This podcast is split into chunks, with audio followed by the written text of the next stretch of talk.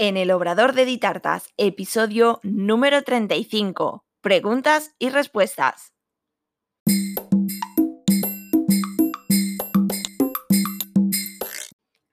Hola, ¿qué tal? Bienvenida al podcast en el Obrador de Ditartas, donde hablaremos de repostería y conocerás el día a día de un obrador.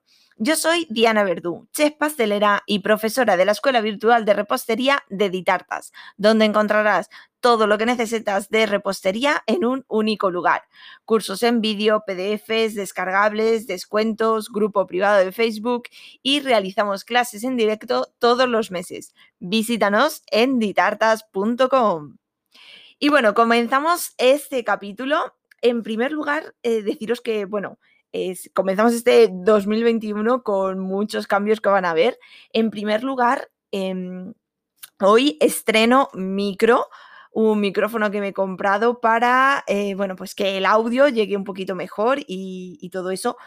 Lo único que este micrófono cuando grabaré con este micrófono será desde el, desde el ordenador, está instalado en el ordenador, estoy viendo opciones de poder instalármelo en el, en el móvil puesto que cuando grabo podcast eh, que estoy en el obrador porque estoy haciendo cualquier elaboración o cualquier cosita y os voy contando lo que voy haciendo, pues eh, ahí grabo directamente desde el móvil. Obviamente no me puedo llevar todo el, eh, ordenador y, toda la parafernalia está al obrador. Así que grabo directamente desde el móvil. Entonces estoy viendo opciones de poder instalar el micrófono en el móvil. Por ahora, eh, con este micrófono nuevo que me he comprado, será para cuando grabe eh, podcast eh, directamente en el ordenador aquí en casa. En estos momentos estoy en casa. Y también pues para videotutoriales que hago para la escuela virtual, para clases que hagamos de preguntas y respuestas en Zoom y bueno, muchas más cositas que os iré contando y bueno, ya os iré avanzando que tengo varios proyectos en marcha. Por ahora, bueno, nos quedamos aquí en que tenemos micrófono nuevo, micrófono para que recibáis el audio mucho mejor y escuchéis todo mucho mejor. Y ya directamente vamos a entrar en materia, no quiero alargarme mucho más, así que hoy os traigo, como os venía diciendo en los últimos capítulos, eh, estaba preparando un episodio de preguntas y respuestas, así que bueno, Mm, tengo seleccionadas eh, tres preguntas que son, bueno, un poquito largas para hacer eh, este, este, podcast, esta clase de hoy. Y bueno, ya sabéis, eh, tanto por Instagram o por el email cursosditartas.gmail.com podéis enviarme todas vuestras dudas y consultas que iré respondiendo en el podcast, ¿de acuerdo? Iré haciendo diferentes capítulos de preguntas y respuestas para ir, eh, bueno, dando eh, luz a todas esas dudas que os vayan surgiendo. Así que vamos a comenzar. La primera consulta que me llega me llega desde Marta. Marta es la que hace la pregunta y me preguntaba cómo montar la nata firme. Aquí en, en este punto de nata tenemos que diferenciar, por una parte, la nata animal y la nata vegetal. La nata animal tenemos que saber siempre que tenga un mínimo de 35% de materia grasa para poder montarla perfectamente. Puntos a tener en cuenta, eh, tiene que estar fría, siempre tiene que estar fría de la nevera para que nos monte correctamente. La montaremos a alta velocidad con el globo o las varillas, que es eh, el, aparato que lleva la, amasadora, la batidora que uséis, que es el que lleva pues muchas varillitas. Ese se, llama globo o varillas. Con ese lo montaremos la nata a alta velocidad. Otra opción que podemos eh, hacer o incorporarle a la nata mm, animal para conseguir que sea mucho más firme es añadir estabilizante de nata. Hay un producto que se llama estabilizante para nata y es un producto en polvo. ¿Cómo se utiliza este producto? Pues eh, fácilmente ponemos nuestra nata a batir a alta velocidad y a los pocos minutos, cuando ya vemos que ha espumado, que empieza a tener una nata semilíquida, eh, semimontada, Ahí añadiremos eh, el estabilizante, como os digo, es en polvo, lo dejamos caer en forma de lluvia y lo dejamos batir unos minutos más. Y después de estos minutos es cuando añadiremos el azúcar, también en forma de lluvia, y dejamos batir hasta conseguir la nata que esté bien firme. Otra opción que, bueno, yo he oído, yo no he utilizado, es eh, añadirle gelatina a la, a la nata para conseguir que tenga un poquito más de cuerpo. Yo, sinceramente, no lo aconsejo. Yo cuando añado gelatina a la nata es para hacer semifríos, para hacer muses y no creo si vas a hacer una nata montada porque vas a hacer un San Marcos o un brazo relleno de nata, lo que sea, no le veo yo ahí el juego de la gelatina, pero que sepáis que también hay gente que lo hace así. Yo os aconsejo seguir los pasos exactamente como son y eh, utilizar el estabilizante. Otra opción, eh, que es lo que yo uso, yo no utilizo nata animal, yo utilizo nata vegetal. Es un producto que ya en sí mismo es mucho más firme y mucho más estable que la nata eh, animal. aguanta perfectamente a temperatura ambiente, es mucho más resistente, se monta muchísimo más fácil, más rápida, Mm, para mi gusto está más buena, no necesita tanta azúcar y eh, pues como os digo, monta súper bien. Yo utilizo una marca que se llama Bianco, es un brick morado. Yo lo compro a un mayorista que, me sirve de aquí de la zona de Alicante, que me sirve eh, la materia prima y me lo sirve él. No lo he visto en mm, tiendas de repostería ni nada. Yo sí que lo vendo en mi tienda, o sea que la gente de la zona de aquí de Alicante que le interese, yo sí que lo tengo eh, a la venta en, la tienda, pero no lo he visto en tiendas de repostería. Se llama Bianco y es un brick eh, morado. Y yo, aún así, aunque tú esté en la nata vegetal directamente del brick la puedes montar, yo sí que siempre la tengo fría en la nevera, porque también esto te ayuda a que monte más rápido. Sobre todo en verano, que hace tantísimo calor, yo siempre aconsejo tenerla en la nevera que esté fría para, ayudarnos a montar. Pero vamos, que la nata vegetal funciona súper bien y monta perfectamente. Seguimos, siguiente pregunta de Verónica García. Me dice, hola Diana, una consulta. ¿Qué puedo hacer para que los bizcochos de las tartas sin relleno me duren más tiempo esponjosos? ¿Hay algún producto?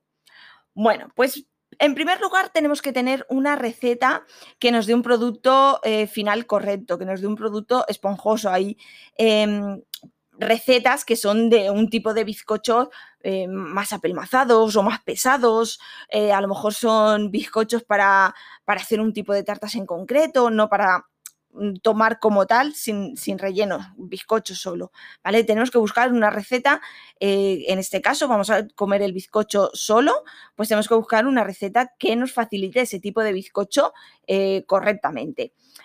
Eh, de todas formas, tenemos que tener en cuenta evitar un sobrebatido de la mezcla, porque esto nos apelmazará el bizcocho y por tanto nos dará también un resultado más seco. otras cosas que podemos hacer, por ejemplo, una vez templado el bizcocho, que no está caliente del horno, pero antes de que quede totalmente frío, eh, lo podemos meter en una bolsa o enfilmar con papel film y congelar. Eh, por una parte, al estar un poco mm, caliente, entre comillas, hacemos que eh, guarde esa humedad que tiene el bizcocho y nos alargue también esa jugosidad. Y la congelación también le funciona súper bien, nos aporta también humedad a, ese bizcocho. Y como os digo, mm, aguanta esa humedad al, tenerlo un poquito caliente, eh, hace que se quede dentro esa humedad. O por ejemplo, con las cupcakes, yo nada más sacarlas del horno, lo que hago les pongo un poquito de almíbar por encima y al estar, al estar calientes lo que hacen es absorber más el almíbar y mm, esto me permite también aguantar más a temperatura ambiente eh, lo que es eh, el bizcocho y que aguante más tiempo sin endurecerse. También es un troquito. Y me pregunta por algún producto que le podamos añadir. Sí, este producto se llama azúcar invertido. El azúcar invertido lo utilizaremos cambiando un 20% del, azúcar normal que lleve la receta, quitaremos un 20% y añadiremos azúcar invertido. Simplemente hacemos ese cambio, quitamos el 20% de azúcar normal que lleve la receta y añadiremos azúcar invertido. El azúcar invertido nos aporta humedad a nuestra mezcla, humedad a nuestro bizcocho y alarga la vida útil del producto. Por tanto, tenemos un bizcocho mucho más húmedo, mucho más jugoso y que aguantará más tiempo eh, blandito, digamos, ¿de acuerdo? Eh, el azúcar invertido se compra como tal en cualquier tienda de repostería, es muy fácil eh, conseguirlo. Tenemos la opción de hacerlo nosotros en casa, sí, cierto, pero yo no os lo aconsejo porque mm, no va a ser igual. Eh, hoy en día es muy fácil, como os digo, mm, obtener azúcar invertido en cualquier tienda de repostería y nos va a dar un producto mucho, mucho mejor, un resultado mucho mejor a nuestro producto final puesto que eh, el azúcar invertido es como, eh, digamos, el fondant, por ejemplo.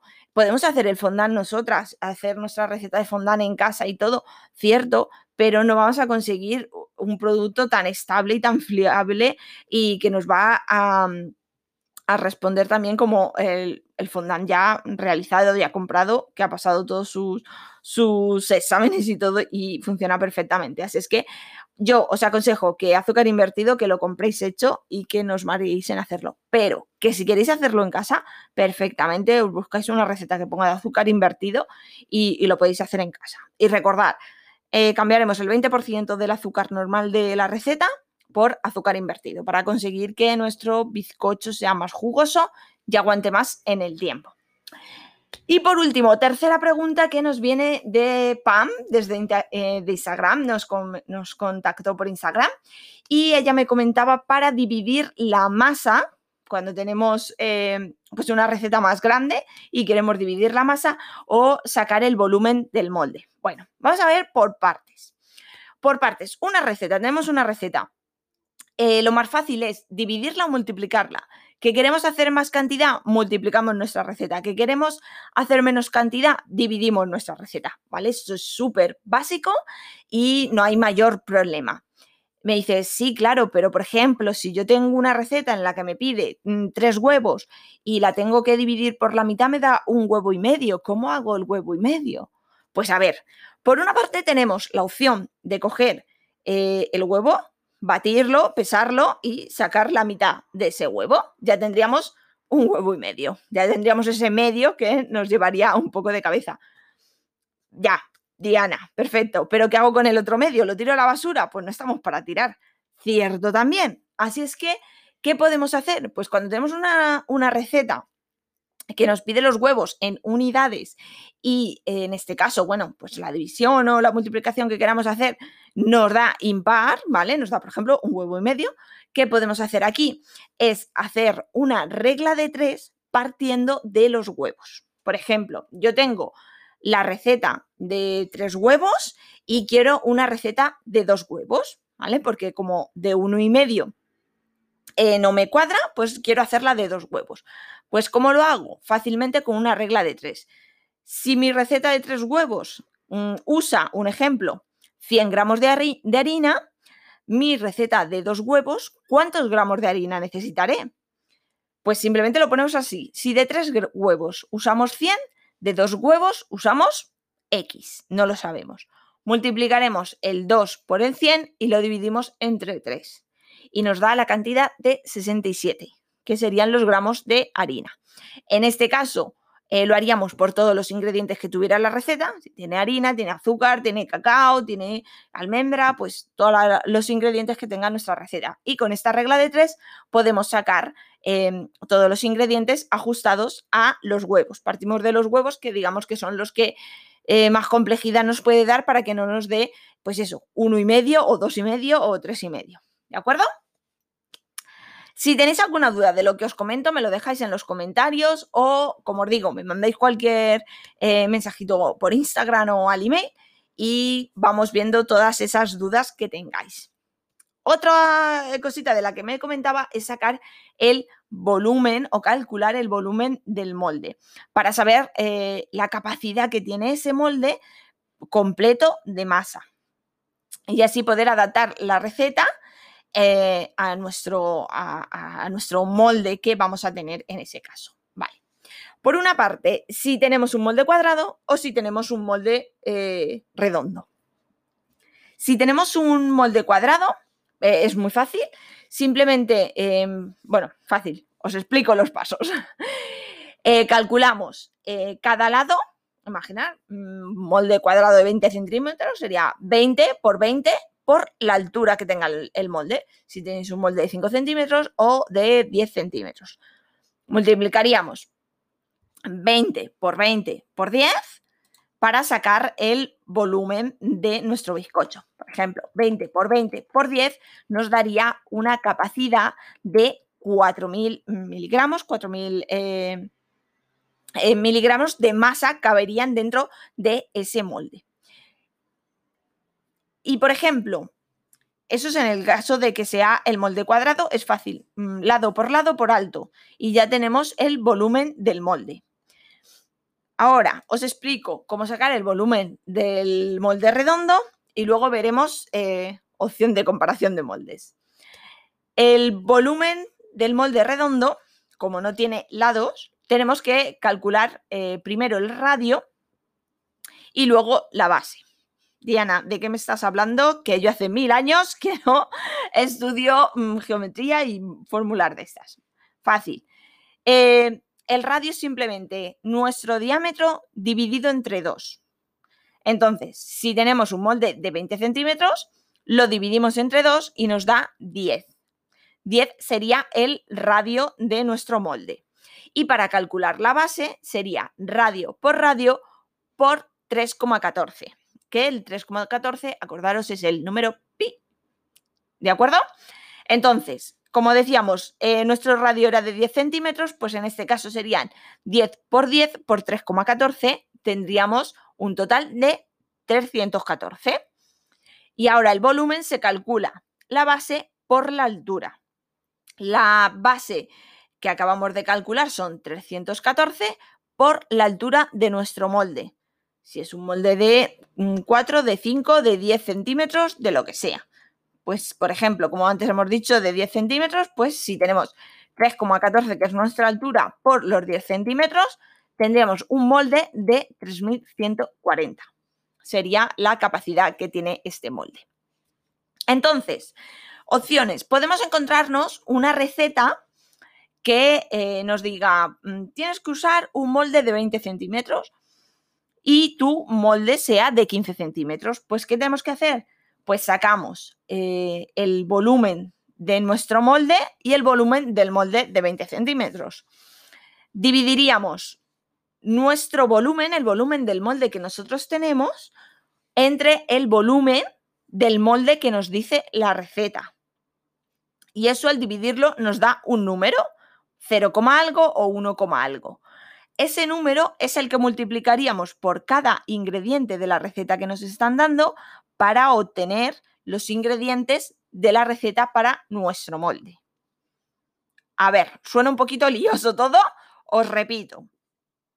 Tenemos una receta y nos da, eh, nos dice que en esa receta necesitamos un molde de 20 centímetros y nosotros tenemos un molde de 15 centímetros. Vale, pues sacamos el volumen de los dos moldes. Recordar, ¿cómo sacamos el, volumen?